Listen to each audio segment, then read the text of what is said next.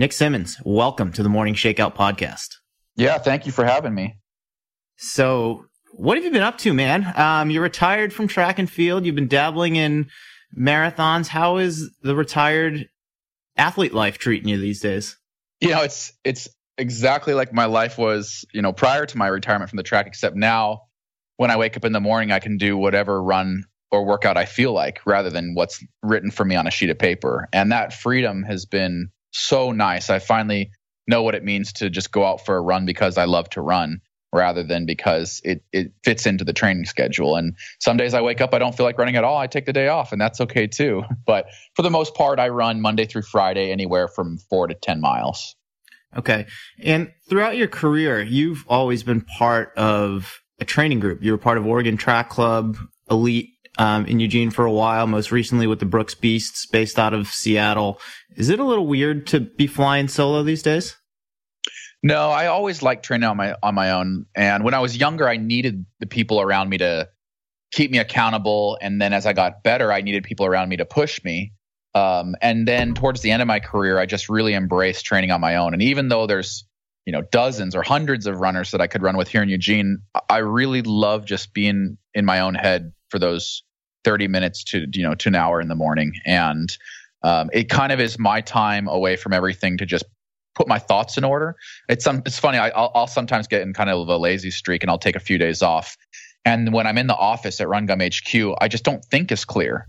And the only variable that changes is whether I get my workout in, in the morning or not. And whatever it is, if it's chemical, if it's the endorphins, or if it's just calming my brain down, getting it, and it only has to be like 30 minutes, but getting some sort of endurance uh, exercise in in the morning allows me to think much, much clearer throughout the day. And when you head out to run, you just alluded to the fact that, you know, it feels good.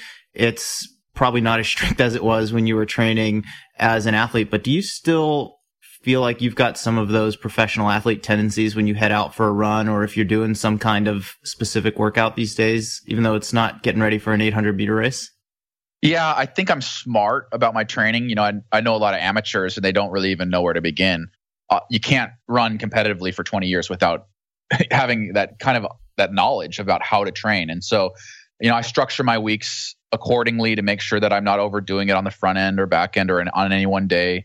Um, you know, I vary my mileage quite a bit from day to day, and and I still know that I need to stretch, and I still know I need to hydrate and do all the little things just to stay healthy. Even though I'm not training at that level anymore, you still have to have certain things that that allow you to stay healthy at any level of training.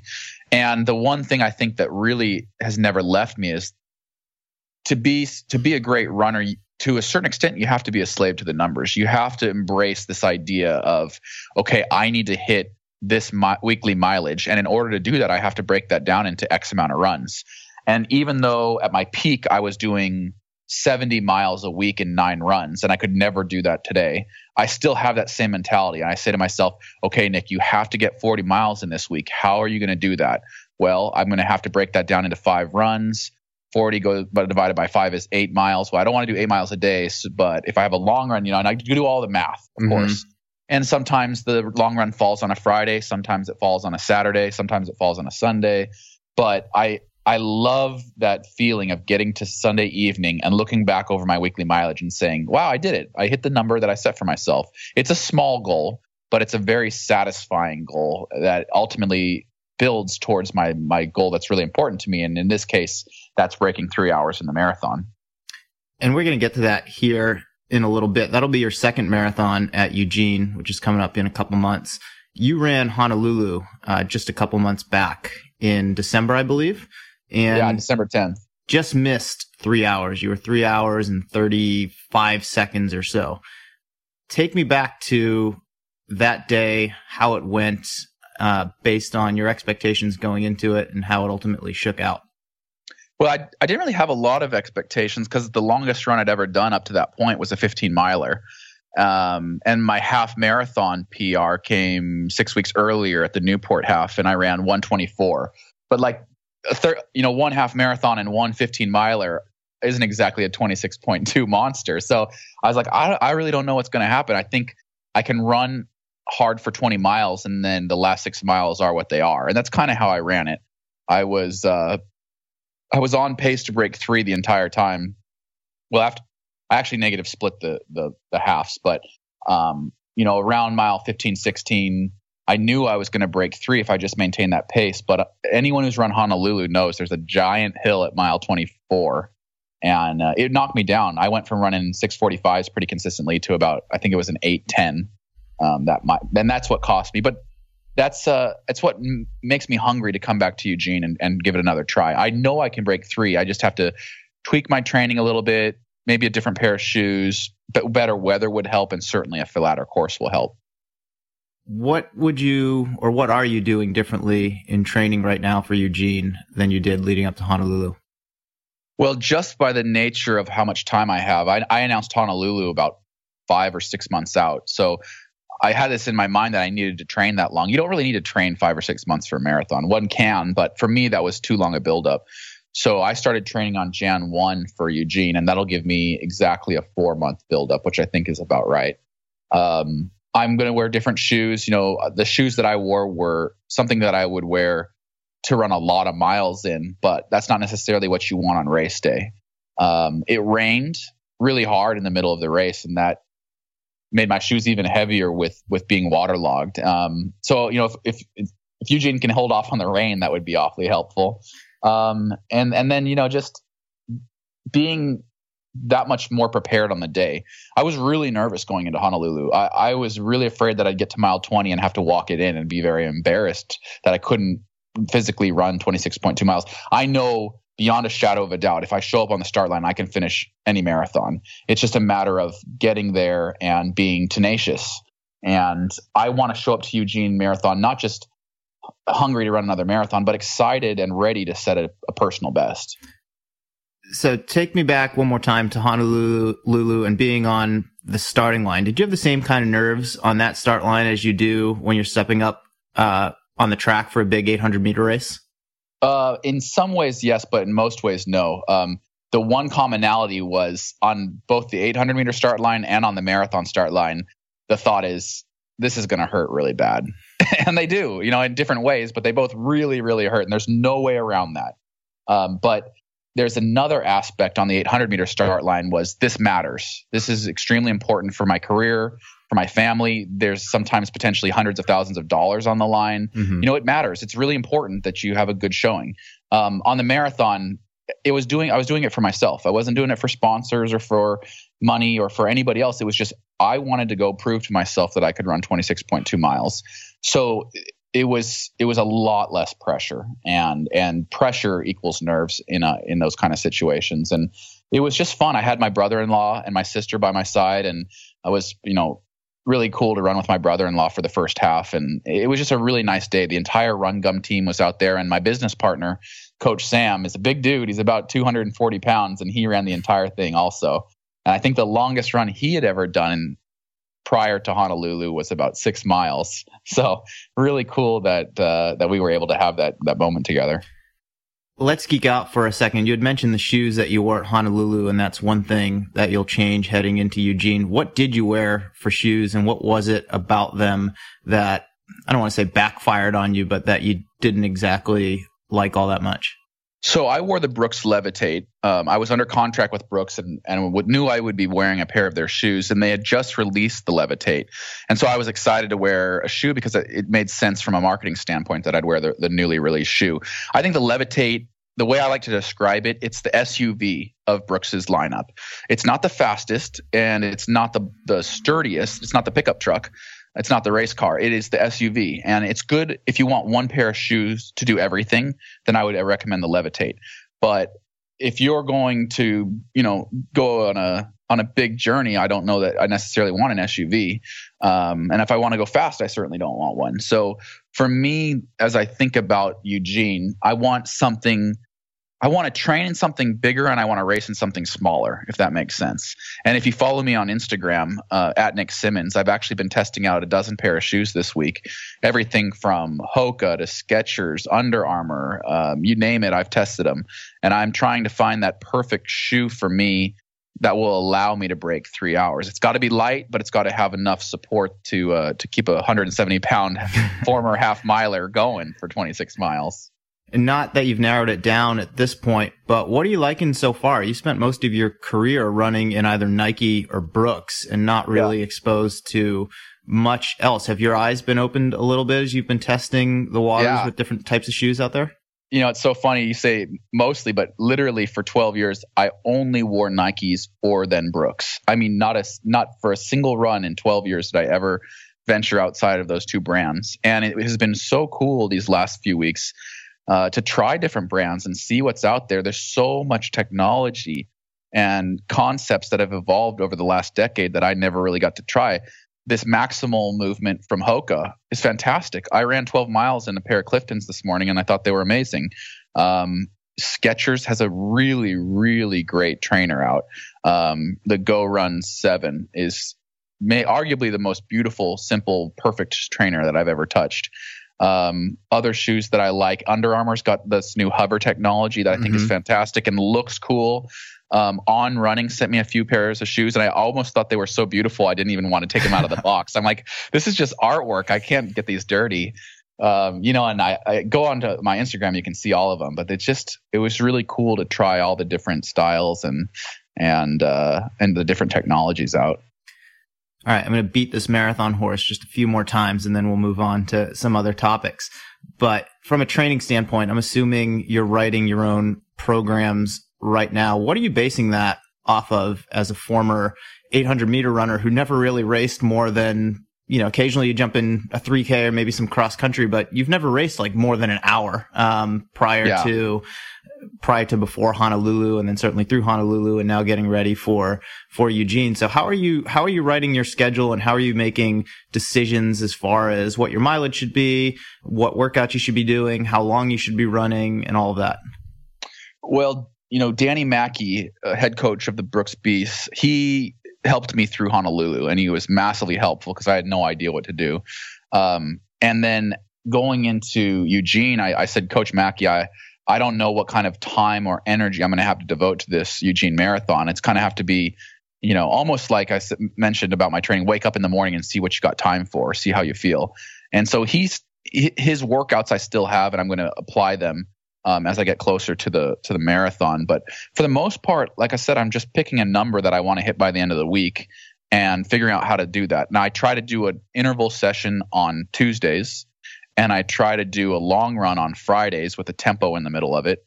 And Monday and Wednesdays are my lifting days with an easy recovery run, and, and Thursdays my short run with massage, and I take weekends off. So I wouldn't say that that's the ideal way to train for a marathon, but given all my obligations, you know, as the CEO of Run Gum, as a guy who loves to get out on the weekends and play, um, it's working for me. It really is, and I'm getting faster and faster each week. I read that if you break three hours at Eugene, it will possibly be the last race that you ever run. Why is that? Yeah, and you know it's so funny you're asking because I haven't told anybody this, um, and I'm going to be a little bit cryptic just because I don't want to ruin my own surprise. But um, an opportunity's come my way that is going to be possibly one of the, the greatest things that I'll ever do in my life, and I I need to be all in on that. And on May 1st, I'll, I'll reveal what that exactly is and why I need to be all in. But for me to be successful at anything, whether it was 800 meter running or as an entrepreneur or as a, as a family man, you got to go all in. And, you know, I remember my coach um, in college, he said, if you buy in, um, I'm going to make you a great runner. And that's exactly what he did. And so I, I want to buy into this next stage of my life and I want to be all in and I want to be great at it. Um, and again, I'll, I'll, I'll unveil those plans on May 1.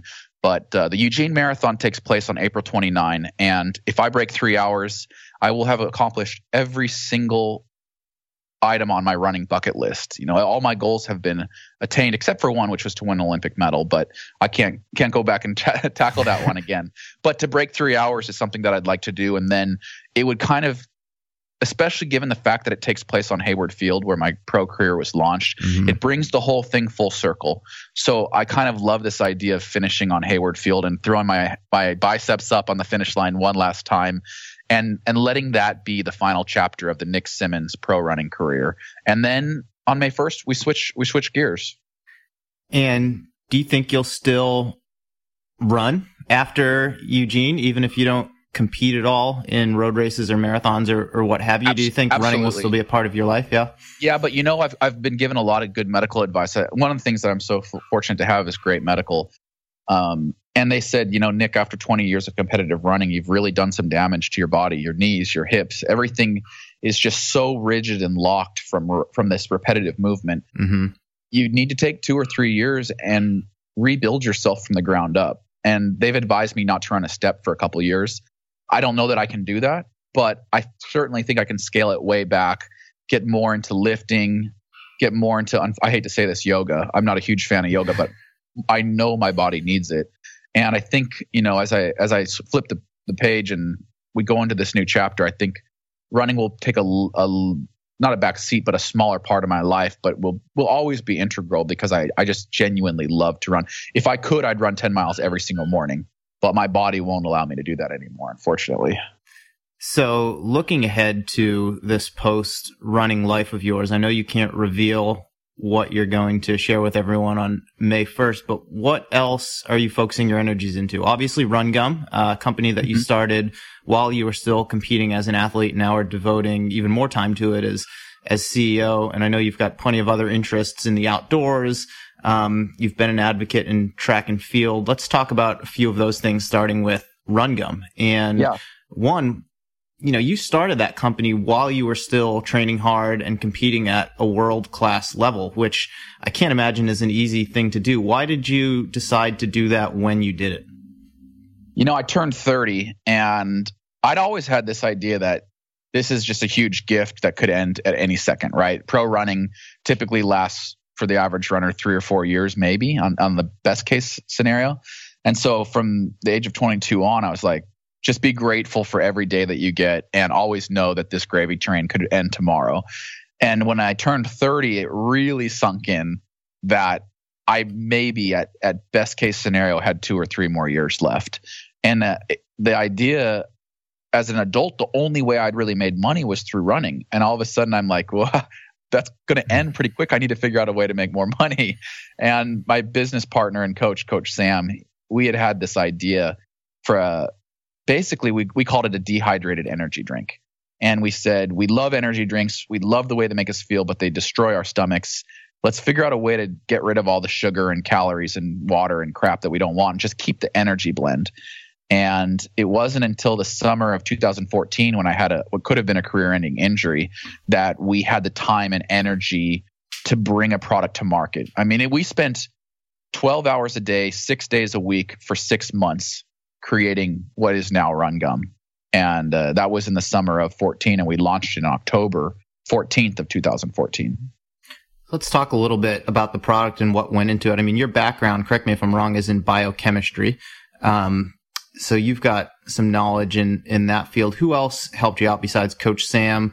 And like, what were your initial objectives from a product standpoint um, in creating RunGum? Well, it's a product that was really born out of necessity. I wanted this for myself. I said I can train harder, I can work harder. Um, it's going to be great in competition. Caffeine's been shown to have performance enhancing effects in endurance athletics. I said this is what I want and need. Um, but believe it or not, making a, a great tasting, great chewing piece of compressed energy gum is very difficult. And we contacted dozens of gum manufacturers before we figured out how to, before we found a partner that could do it and could do it well. And um, they helped us with R and D. Uh, a little boutique marketing agency called Hanson Dodge Creative, who I'd worked with, mm-hmm. helped out with the naming and the tagline and the packaging. And then one day, you know, we kind of had the packaging, we had the product, and Sam and I sat down and wrote some very large checks, and we ordered a million pieces of this stuff and had it shipped to Eugene. Um, we, again, my background's in running, his background's in real estate development. We don't know a lot about CPG or consumer press good packaged goods. Um, we hired a, a, business manager, a guy by the name of Nathan Woods, who is currently our COO. I really call him the brains of the operation. You know, I'm I'm good at talking about the story, and I'm good at a lot of things, but the day-to-day operations you don't want it in my hands so we hired nathan to be our business manager and and he is truly the brains of the operation that keeps the whole thing running and aside from this product that is being widely used by athletes. You've developed an ambassador team around Run Gum. It's almost become a little bit of a kind of a culture lifestyle thing. Let's talk about that side of it and how people have rallied behind not only the product, but the, but the brand and what it stands for. For us from day one, our mission was two, twofold. And we, we have it up on the wall here at HQ. We say, Run Gum is designed and is here to fuel and inspire people to run the day. And by that, we mean we want people. We, I mean, I know how busy everybody is. Trust me, I'm busy from 6 a.m. to midnight. Um, I was in college. I know how busy collegians are. Um, I, I just see people working so hard. They want to be fit and they want to be good at their job and they want to be good for their families and they want, you know, and there's just never enough hours in the day. If we can give you a little boost just enough to get you out the door for that evening run or just enough you know to make you a little bit sharper in your business meeting um, that's how we're going to fuel you. And if we can inspire you through the the, the people that we work with or um, the content that we put out on in our emails or on social um, we want to inspire you just to live the absolute fullest life that you can live. And that's that's our goal. So when you say that we're developing a brand or a lifestyle we absolutely are trying to do that. We want everybody, whether you're a nurse working a 24 hour shift, um, a busy business person running into a meeting, or someone at the gym trying to get the best hour lift in that they can get. We want everybody to just feel fueled and inspired to be the best that they can be in that moment. And it, it's funny because we launched this in 14 and sure it was it was cute and, and a novelty item, I guess, in run specialty, but to see it branch out of run specialty, we got picked up by REI. We got picked up by 7 Eleven. Um, we're in talks with a couple other big chains to roll out nationwide. You know, that's that's the most rewarding part for me to see that we're able to touch so many different lives and, and hopefully for the better. As much as you'd be willing to talk about it right now, how do you see the company and the brand evolving from a, a product and a marketing standpoint in the next few years? Will you stay focused on making this one product the best that it can be and offering different flavors, or are there plans to expand into other areas? Great question. And it's something that we talk about internally a lot. Uh, you look at a product like, um, um, just throwing out some names like Onnit or uh, Amazing Grass, or you know, there's these these really really successful companies that have a hundred different products, and that's one business model. You could also look at a company like Five Hour Energy or Red Bull that have one product, maybe a few different flavors, mm-hmm. but they're everywhere.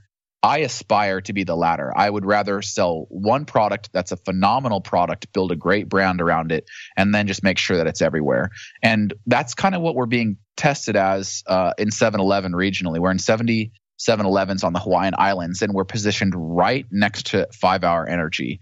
Um, five hour energy there, I think MSRP or, or it sells for about 3. dollars mm-hmm. We sell for $2 there. So w- it's a great energy product that's two thirds the price of, of the nearest competitor.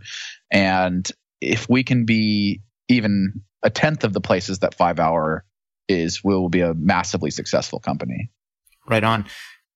Let's talk about business in general for a little bit. Have you always been entrepreneurially minded? And I ask that looking back at um, your career, not only as a professional athlete and what you've had to do to you know to run Nick Symmonds the the athlete business um, and growing Run Gum here uh, over the last few years, but even prior to that, I think you owned some tanning salons for a while uh, in the Oregon area when you first got started. Have you always sort of been interested in in business and trying different things and all of yeah. that?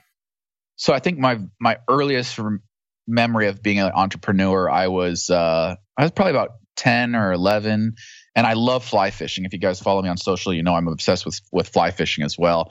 And my dad taught me that, and he taught me how to tie flies from an early age. And I think I must have been, like I said, ten or eleven. And I started a company called Boone's Bugs. My middle name's Boone.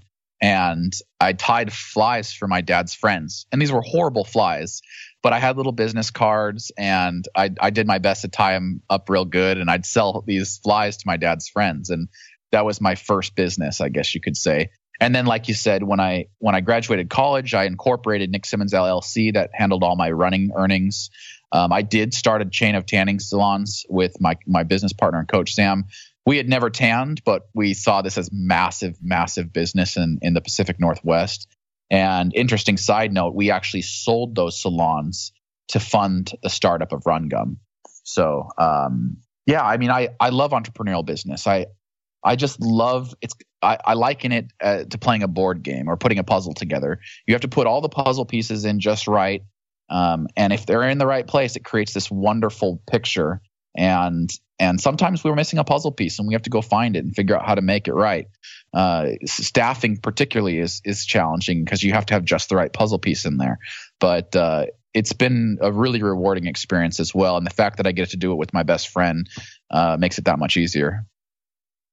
Let's talk a little bit about that relationship. When did you first meet Coach Sam, and when did things sort of flip from coach athlete relationship to let's start thinking about starting some businesses together? Yeah, I showed up to Willamette University in the fall of 2002, and Coach Sam uh, was semi-retired at the time uh, as a real estate developer. He was 36, and he was helping out with the Willamette track program, which was his alma mater, and he was the sprints and conditioning coach there. And I, I just he he would like shout at me when I was crushing workouts sometimes, you know, like look at this guy go. And I was I was good, you know, as a freshman for a D three program, and he was excited about that, and the other coaches were excited. Um, and he just seemed like he really had his his stuff together. He had this beautiful wife and three beautiful children that he'd bring out to the track sometimes, and I'm like, this guy's really got it figured out. And so I kind of just spent more and more time with him and got to know him. And when I graduated college, um, I joined the Oregon Track Club Elite. And Coach Gagliano, who was the coach at the time, said, Nick, what do you need to be successful? I said, Gags, I'm pretty simple. I just need a good pair of shoes and I need Coach Sam around. And so at that time, Gags invited Coach Sam to come to all the practices, and Sam would make it for you know at least one a week and traveled with me to all my big races, you know, every single world championship, every single Olympic games, you know, and in most domestic races, he was there. And so I, I think initially he was more of a mentor, best friend. You know, I, I use the term coach loosely because he's actually never written a workout for me in the 15 years that I've known him. Um, but he's just he's the he's the puppet master right he, he controlled every single angle of my career so that i could focus on just running he was the one that that acted as the liaison between my family my agent my doctors my you know massage therapist the, the contract uh, shoe companies. I mean he did he handled everything so that i could just run. And i think it wasn't until my mid 20s that i said you know coach i'm bored. I think i'm going to go back to school. And he said, well, you can pay a university 50 grand for an MBA or or we can just go start a business ourselves. And so again, that's him managing that career saying the athlete is not being mentally stimulated. I need to take care of the the mental side of this kid too, and we did that through entrepreneurial business. So every day I woke up, I got to stimulate myself physically through training and I got to stimulate myself mentally through uh, entrepreneurial business. And truly, it is it is through entrepreneurial business that I really saw a breakthrough to the next level as an athlete. Um, you know, in my mid to late twenties, I really reached my peak, and I I don't think I could have done that with certainly without Coach Sam, but I don't think I could have done it without being an entrepreneur either. So let's go down that road a little bit about the business of being a professional athlete. When you got out of school at Willamette, you're D3, you're a good runner, but you're not, you know, you're certainly not making national teams yet right out of school. Um, you're far from being nationally ranked. You join, you know, the Oregon Track Club Elite. Uh, you do make some big improvements and, you know, ultimately prove your worth as an athlete, making two Olympic teams. You know, you're a world championship medalist. You've won multiple national titles. And I mean, those folks generally in, in the track and field world are doing pretty well financially, or at least can make a living out of it. Um, but you sort of went beyond that. You started thinking not just as a, a performance minded athlete, but you were sort of doing things, I don't want to say in the, in the background that may not be the best way to, to kind of classify it, but you were, you know, you were thinking like outside of the box, I think, in terms of how you were marketing yourself, um, the personal brand that you were creating. Was that a deliberate decision or did you see that at some point, if you wanted to have a sustainable career at this, it was more than just performance. You had to do all of these, you know, other things to make yourself valuable to potential sponsors, um, and to grow a fan base. Yeah, that's a fantastic question. And I think I got to go back to Coach Sam, who from day one, the day I graduated college, he said, You need to make the Nick Symmonds brand so strong that companies can't help but work with you. He goes, uh, You can't ever get a DUI. You you can't be caught with drugs. You can't, you know, be flippant in interviews. You've got to be who you are, which is a you know, a, a, kid who worked his butt off from Boise, Idaho, and, and went the D3 route and became an Olympian. And that's a great story in and of itself. But he told me to make this brand as strong as I could um, and build it authentically. And at the time, I had no idea what he was talking about. I'm like, yeah, sure, coach, I'm just going to go run. So I, please leave me alone. Uh, but in my mid 20s, again, when I started to understand how branding works and PR and marketing and really embracing this idea of myself as an independent contractor owning my own business, that's when I started saying, okay, how am I going to define my brand? What is the Nick Symmonds brand? What is that about? It can't just be about hiding in a cabin for 11 months and, and showing up and running a race really well and then you know ignoring all my fans the rest of the year so i kind of said okay what are the things that are important to me my family getting outdoors being active um, running international travel and i started really kind of cultivating the who and I, I, don't even know if cultivating is the right word. I just started sharing more of myself mm-hmm. with people in interviews and online, and naturally, uh, people said, "Well, hey, I like to fish. I'm going to follow this guy. I don't even care that he runs, but I'm going to follow him for the fish pictures he puts up." You know, or or people said, "Isn't that that crazy guy that runs the beer mile? I like the fact that this Olympian doesn't take himself so seriously that he can't have a beer once in a while." So it wasn't that I was trying to like script this idea of a character caricature of who I was. I was just willing to share a lot of myself with my fans. And, you know, you can see a lot of athletes like that. I think probably the perfect example of that is Lolo Jones. Lolo Jones does not have a world medal. She does not have an Olympic medal from outdoors, that is, uh, the world's. But she has a half million followers because she's willing to put so much of herself out there for her fans. And a lot of young women and men want to follow her identify with who she is as a person. And she's done an incredible job building the Lolo Jones brand. Do you think track and field athletes by and large can do a better job of, of doing that, not only for themselves, but in order for people to take the sport more seriously as a, as a quote unquote professional sport? Here's the real challenge. You know, people like to compare professional running to a lot of other sports and they they always go to the big sports basketball baseball football and that's not fair right? Because most of these football players or basketball players or baseball players aren't working really hard to build their own brand because they have a multi-billion dollar uh, entity doing it for them. But when you're in a semi-pro sport like track and field and we all know USATF isn't doing a whole lot to help build the athlete's brand. You got to take it into your own hands. And so uh, it's kind of a double edged sword. I say, no, the athletes shouldn't be really be required to prop up the sport or make it more popular by being bigger versions of themselves or sharing more of themselves. Their job is to run fast. But if you want to make money, you're going to have to do that also. You know, and so the, the athletes that get paid the best do both. They run fast, but they're also willing to share a lot of themselves with their fans. Um, so you can do it either way. You can do the Lolo Jones way um, and make millions as a as some as I would you know at this point I'd almost call her more of a of an internet celebrity. Mm-hmm. Um, or you can make millions as a as a really great runner that has zero uh, online presence like Galen Rupp, you know, and that and and then there's the hybrid where you're Allyson Felix and you're making a lot of money because you're not only fast but you're really great with your fans kind of piggybacking off of that, do you think there is a transparency problem in track and field in terms of not only what athletes are making and how to value themselves, but just in terms of what people talk about in the sport in general, whether it's doping or contracts or how people are getting into meets, any of that stuff? Do you think there's work to be done in that area?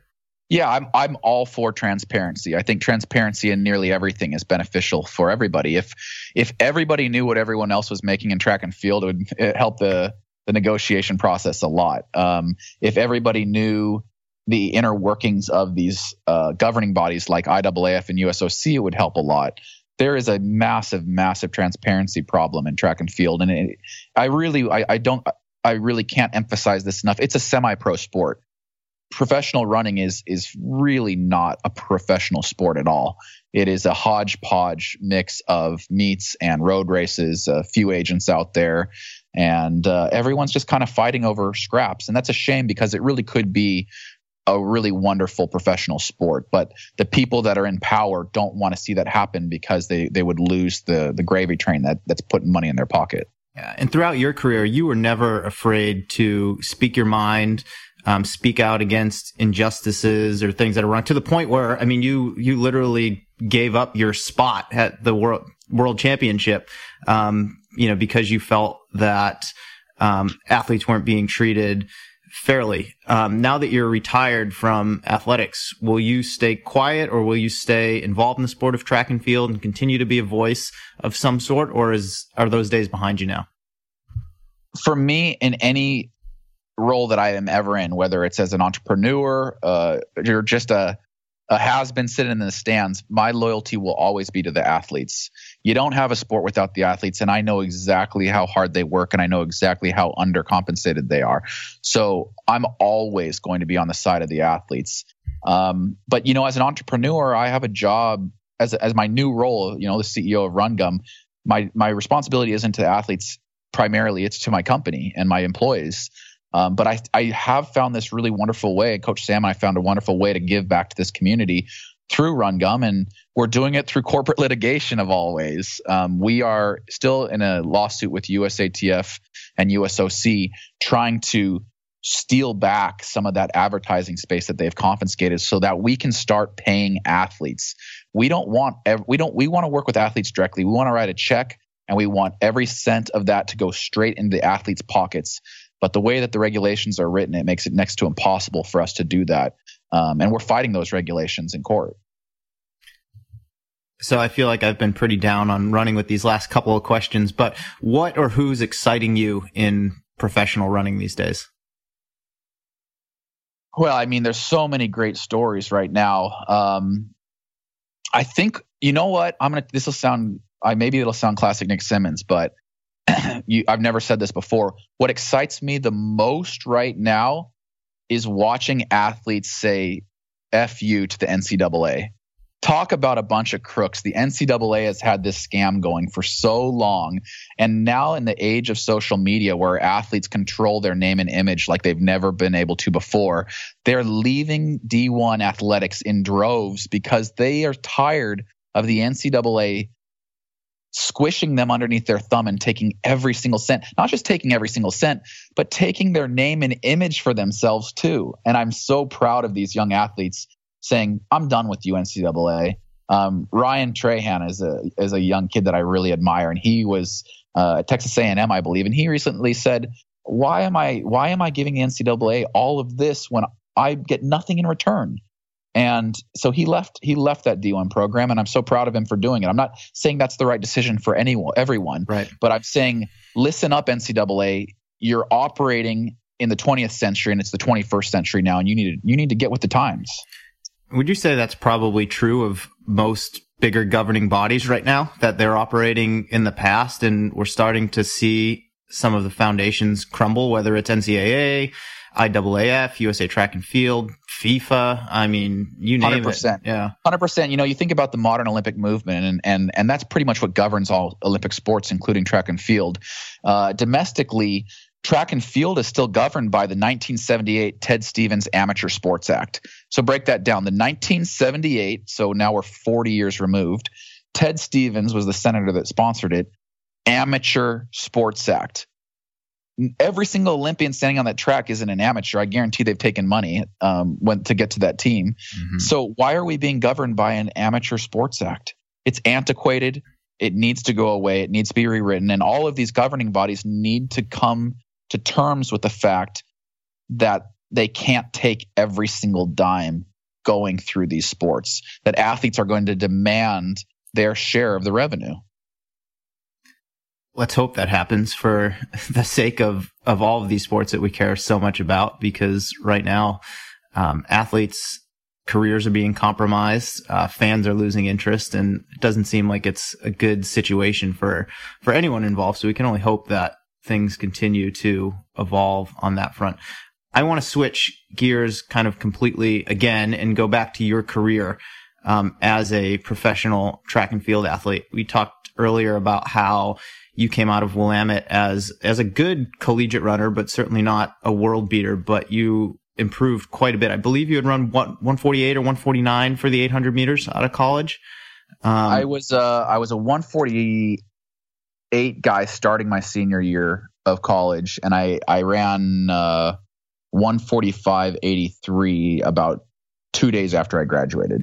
Okay, and you know that launched you into a professional career with the Oregon Track Club Elite, and even from there, you improved quite a bit. You won national titles, you made Olympic teams. What would you pin that progression as an athlete down to? That improvement every time I made a major improvement, whether it was you know in middle school or as a seasoned pro, it was lifestyle changes, hundred percent. Just rededicating myself to the sport. Um, you know, in college, I was part of a fraternity and I drank three nights a week and I ran a few miles when I felt like it and, you know, was still able to win the dual meet against Lewis and Clark. So I was happy. Um, but my senior year, I said, I really want to see how good I can be. I dropped, a, dropped the fraternity, you know, moved into a quiet apartment, uh, upped my mileage to 70 miles a week, lived at altitude. I, I, did everything I could to see how good I could be. And lo and behold, I shaved three seconds off my 800 best, you know? Um, then I decided that, hey, I, I want to join a team. I want to be surrounded by people like myself that want to be great. I want the greatest coach, you know, and Frank Gagliano at the time was the greatest coach in track and field um, for my event. Um, you know, and I rededicated myself once again and went from being you know, a good 800 meter runner to a world class 800 meter runner. Again, um, every single time, and I, I, can keep going down the, the list of each time I rededicated myself. And those were when I had the major breakthroughs. And so, most young athletes, when they say, "Well, I want to be really great," I'm say, "Well, how bad do you really want to be great? You know, are you drinking? because that's not really and i'm saying this as a guy who has drank my entire career there is a there is a time and place for it but how much are you drinking you know how how much are you really trying to be great are you willing to give give up grades are you willing to give up time with your family are you willing to give up a lot of things that a lot of people aren't willing to give up to be great i was and that's one of the things that that allowed me to maximize my my talent the other thing that's really impressive about you is you always seem to be at your best when it mattered most at the Olympic trials, national championships, uh, global championships. What do you attribute that to? 50% fantastic coaching and i was really really lucky with the coaches that i had they were fan- they were just great at peaking me at the right time and 50% mental um, i'm a gamer and anyone who trained with me in my 12 year career would laugh when i say that i'm really bad in workouts because they used to say, I just kick your ass every single Tuesday, Thursday, and Saturday, but I can't beat you in a race. And it's true. I was a really lazy work, really lazy in workouts. But when it came time to race, especially if something mattered, I just could take it to that next level. And some people, some sports psychologists would argue that that was my secret weapon, that I, I only dug deep maybe four or five times a season I'd I'd give you nine. I could give you a ninety percent effort, maybe even a ninety five percent effort, but I really only dug deep the the few times that it actually mattered, and that saved me both mentally and physically. Yeah. Allowed me to have a much longer career. Okay, that was my next question. You just answered it. Um, what's the performance that you're most proud of in your track and field career? By far, the 2008 Olympic trials. Not the fastest I ever ran, not the biggest stage I ever ran on, but the most pressure I ever faced in my entire life was at the 2008 Olympic trials. And overcoming those nerves, overcoming that pressure, and PRing in a in a really memorable way, by far my, my most memorable race and the one I'm most proud of. Your fastest race, I believe, is still the 2012 Olympic final in London, which for all intents and purposes, was the fastest 800 meter race of all time. Rudisha won in sub 141, which was just insane. I mean, you would run under 143 and weren't on the podium. Take me through that race. Um, you know, just the moments before it and then, you know, those, those two minutes on the track and what you were experiencing during that time and how you felt about it afterward.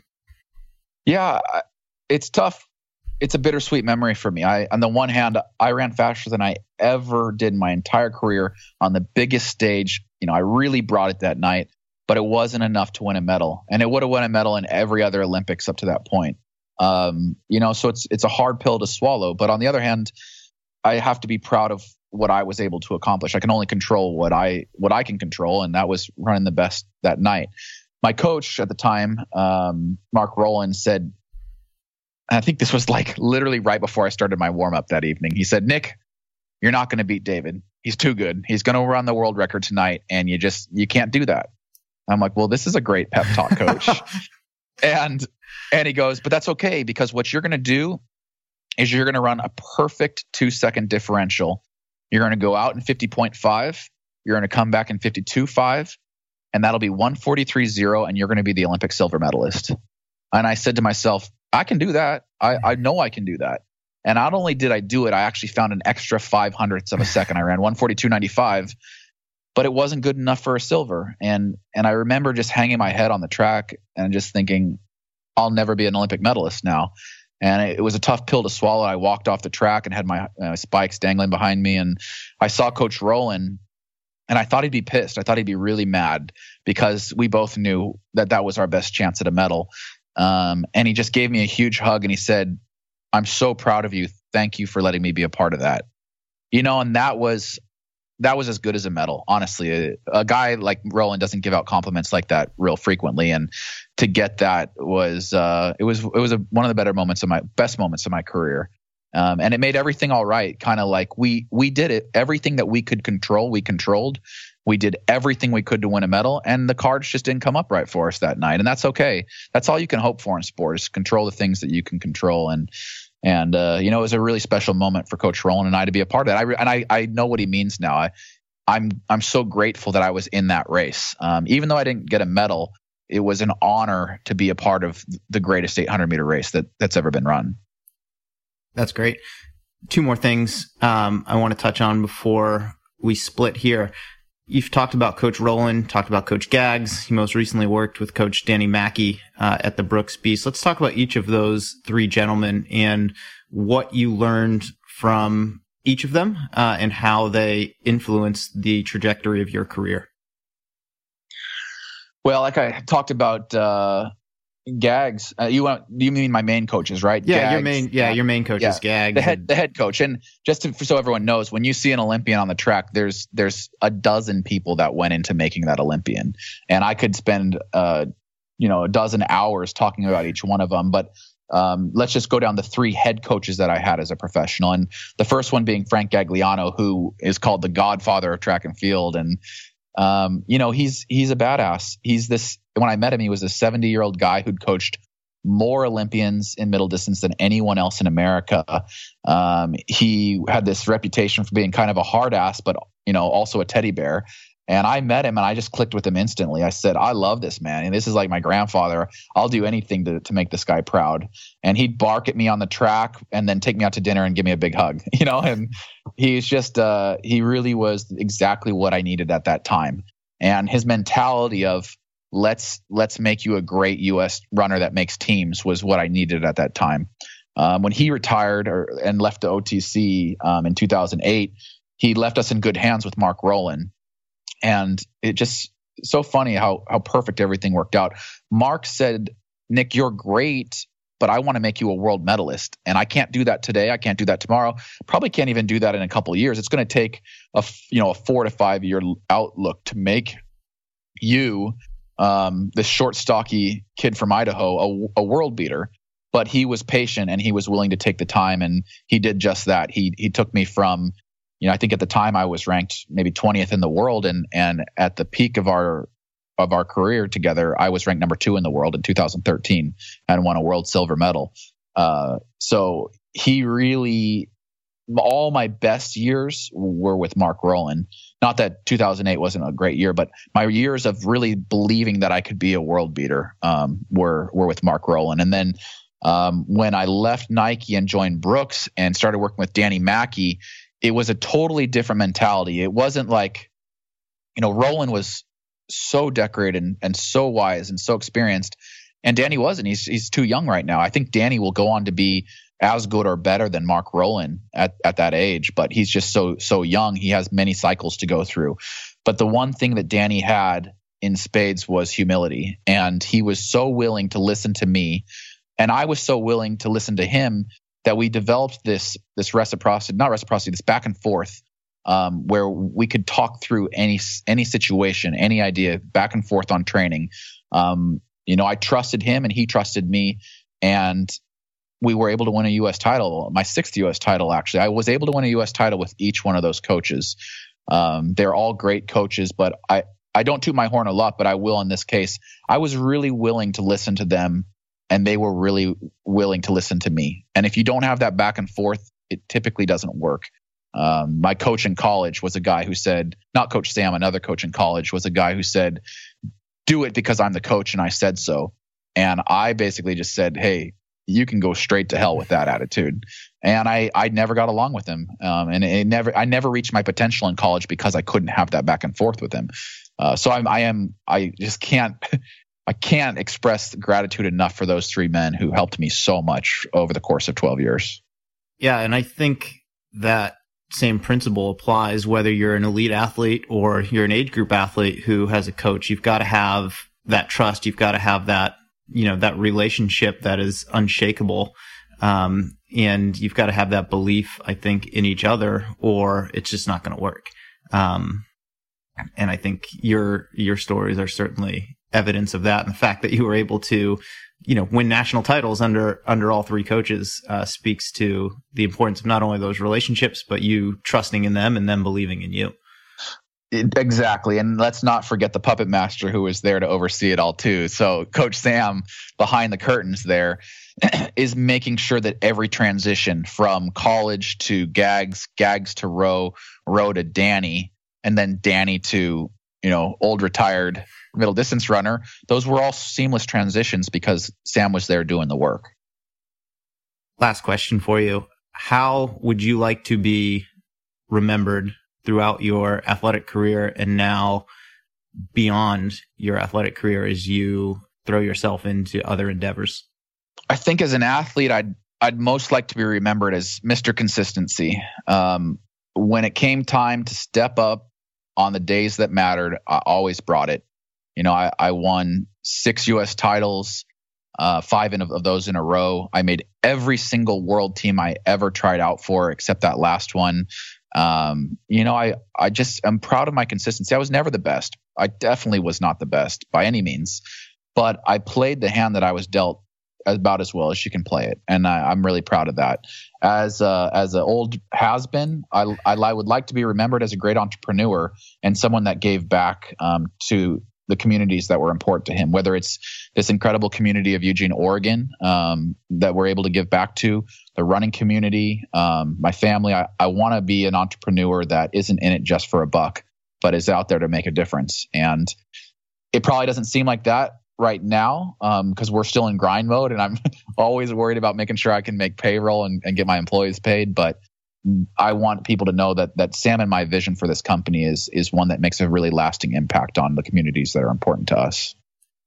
Awesome. Well, I thank you for your time today. Wish you the best in the rest of your preparation for the Eugene Marathon. And finally, where can listeners keep tabs on you online and follow your marathon training adventures and entrepreneurial adventures and your outdoors adventures? Uh, yeah, great question. So I'm across all social platforms at Nick Symmonds, Symmonds with a Y. Um, NickSymmonds.com is where I'll, uh, I'll make a lot of my announcements, including my announcement on May 1st. Um, also on YouTube as Nick Symmonds, I put a lot of videos out. And you can follow me through RunGum um, as RunGum CEO, uh, rungum.com at RunGum. And please go to rungum.com and sign up for our newsletter. I put a lot of blogs out that announce what I'm doing. Uh, we try to have some really great resources out there for people to try to help them run the day. So, um, Mario, thank you for the time, man. I, I really appreciate it. It's always fun talking to you, and your questions are always so thorough. This was a great interview. Thank you. I appreciate that. I appreciate all of you listening to this podcast. You can follow the morning shakeout on themorningshakeout.com, sign up for the newsletter. Um, on the website, the AM shakeout on Twitter is where a lot of my content gets pushed out. And if you could, uh, go to Apple podcasts, leave a review for the show. That helps us out. And if you want to support the morning shakeout, you can do so on patreon.com slash the morning shakeout. So thank you to everyone and we'll see you next time.